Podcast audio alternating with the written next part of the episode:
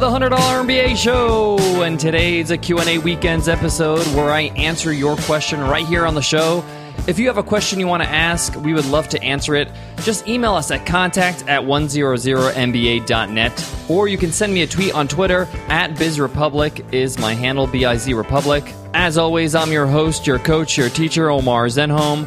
I'm also the co founder of the $100 MBA, a complete business training and community online. You can check out some of our freebies over at 100mba.net. And today's question comes from Autumn. And Autumn asks Are blogs a necessary requirement to go along with your podcast? This is a really good question because there is some confusion around this area. When you produce a podcast episode, do you create a blog post around it? This is what's called show notes. Is this a part of your blog along with the other articles? How do you separate the two? Do you separate the two? Do you need to have them? All valid questions and concerns that anybody could have if they're starting a podcast or doing a podcast. So, I'm going to get into all the details. I'm going to share with you what we do, and I'll give you my overall advice when it comes to podcasting and should you create a blog post around each podcast episode. All those details. So, let's get down to business.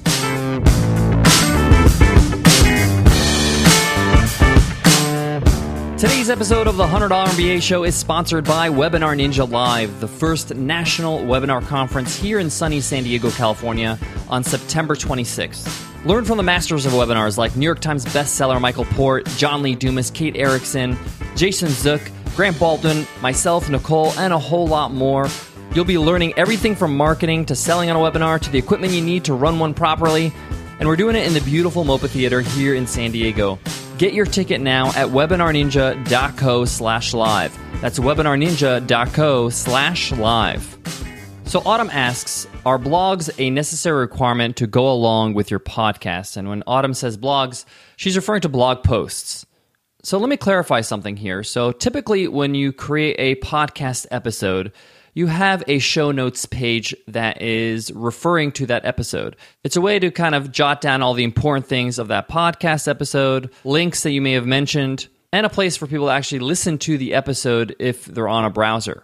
Now, traditionally, this is not a blog post. A blog post is an article, something that's written out, maybe some images, things like that. This is what's called a show notes page, like I mentioned before. So now that's clear. Do you need to have a show notes page for each podcast episode?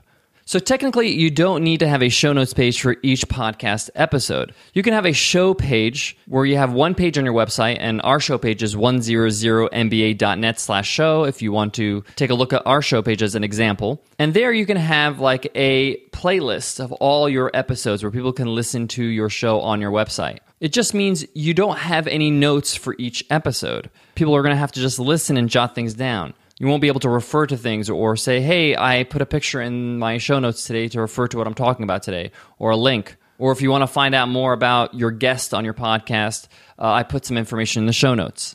But technically, you can publish the podcast without that. All you need is a media file, and you can just submit that media file to your feed, and you're all set to go. Now, this is not a podcasting tutorial episode, but technically, you can do it without show notes.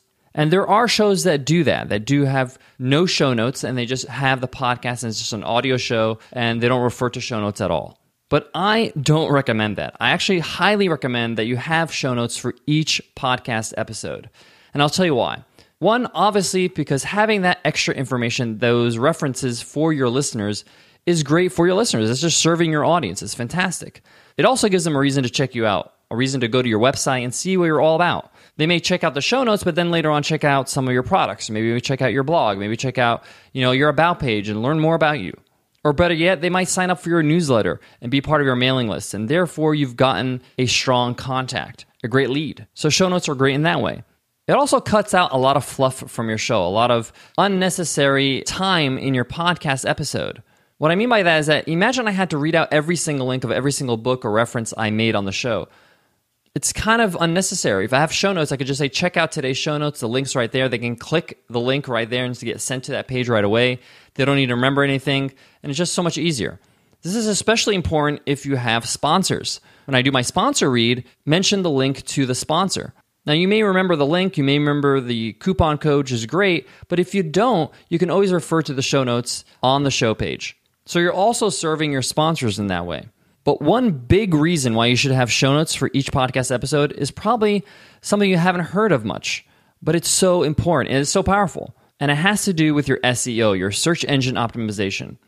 In other words, it's easier for people to find you on Google or search engines when you have something on your website in text that's describing what your podcast episode is all about. If you don't have a show notes page for each podcast episode, it's very hard for them to find that episode if they're just Googling those keywords. It may get picked up off the iTunes SEO or Stitcher's SEO, but it may not. You have a stronger chance when you have a text rich podcast show notes page for each episode. It also adds content to your own website, which builds your body of work on your actual site. So people have a lot more to explore on your site and not just, you know, blog posts. They also have podcast episodes. That means we have 358 episodes of our podcast. That means we have 358 show notes page, one for each episode. So we have a lot of data, a lot of information that can come up on the search engines when people are searching about how to improve their business, about all the different topics we talk about on the show, and just in general, a lot of great value for our audience. So you might be thinking, do I include my show notes in my blog? Is it part of my blog feed? Meaning, if they go to my blog, do they see blog posts along with the show notes for each podcast episode? Or are they separated? And if so, how do you do that? But before I get into that, I gotta give love to today's sponsor, Casper Mattresses. Obsessively engineered American made mattresses at a shockingly fair price. And now you can get $50 towards any mattress purchase by going to casper.com slash MBA and use code MBA. Listen, you spend about a third of your life sleeping. Let's make sure you're doing it on a good mattress, and we know how important a good night's sleep is for an entrepreneur. Casper brings together two comfy technologies for better nights and brighter days latex foam and memory foam. So they've got just the right sink and just the right bounce no matter how you sleep. They even got a risk free trial and a return policy. They deliver it straight to your door and you can try it for 100 days. And if you're not happy, they'll pick it back up. At the store, maybe you'll get a minute to try your mattress. With Casper, you'll actually get to sleep on it. It's $500 for a twin size mattress and $950 for a king size mattress. Comparing that to the industry averages, that's an outstanding price point. So get $50 towards any mattress purchase by going to casper.com slash MBA. And remember, use code MBA. Terms and conditions apply. So, do you separate the two? Do you separate your blog posts from your show notes? Now, if you're publishing a podcast episode once a week, then I think it's okay if you can just include them in your blog post stream. So, if you go to your blog and you see article, article, you can have a podcast episode as well. That works just fine. But if you're publishing a podcast episode more than once a week, maybe twice, three times, or daily, then you're going to want to separate it because your blog feed is going to be filled with show notes and people are not going to be able to kind of find your articles.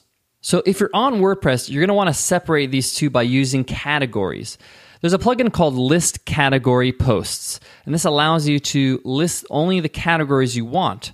So you can go into your blog and remove the category that you set for your podcast. So make sure you create a category for your podcast show notes. And that way, in your blog, only your blog posts that are not the show notes will show up. So, how do you make sure that your show notes actually show up?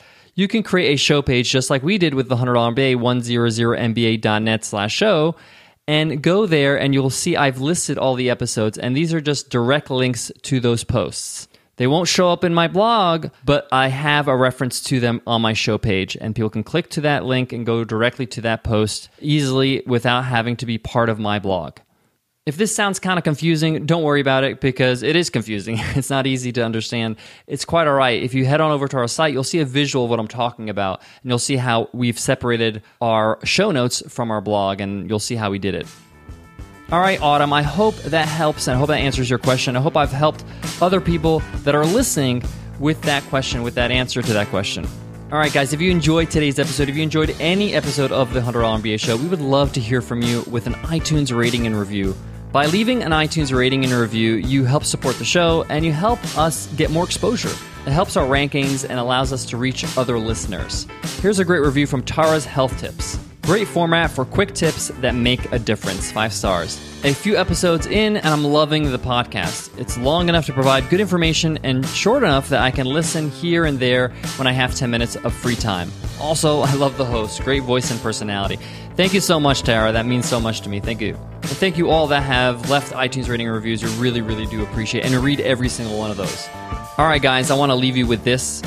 There are some technical aspects of running a podcast that are not clear cut, and today's question shows that. But that's okay. You only need to set it up once, and then you're good to go. And if you ever create a second or third or fourth podcast, then you'll know your way around because I know that firsthand. We created a podcast before, and then when we launched the $100 MBA show, it was a lot easier because we had the experience of going through all the technical stuff. So don't get intimidated by that. You can find out, you can learn how to do it. You can ask questions just like Autumn did today, and you can get over the hump and get your podcast out there and do it the right way. All right, guys, I hope that helps, and I hope to see you in tomorrow's episode. I'll see you then. Take care.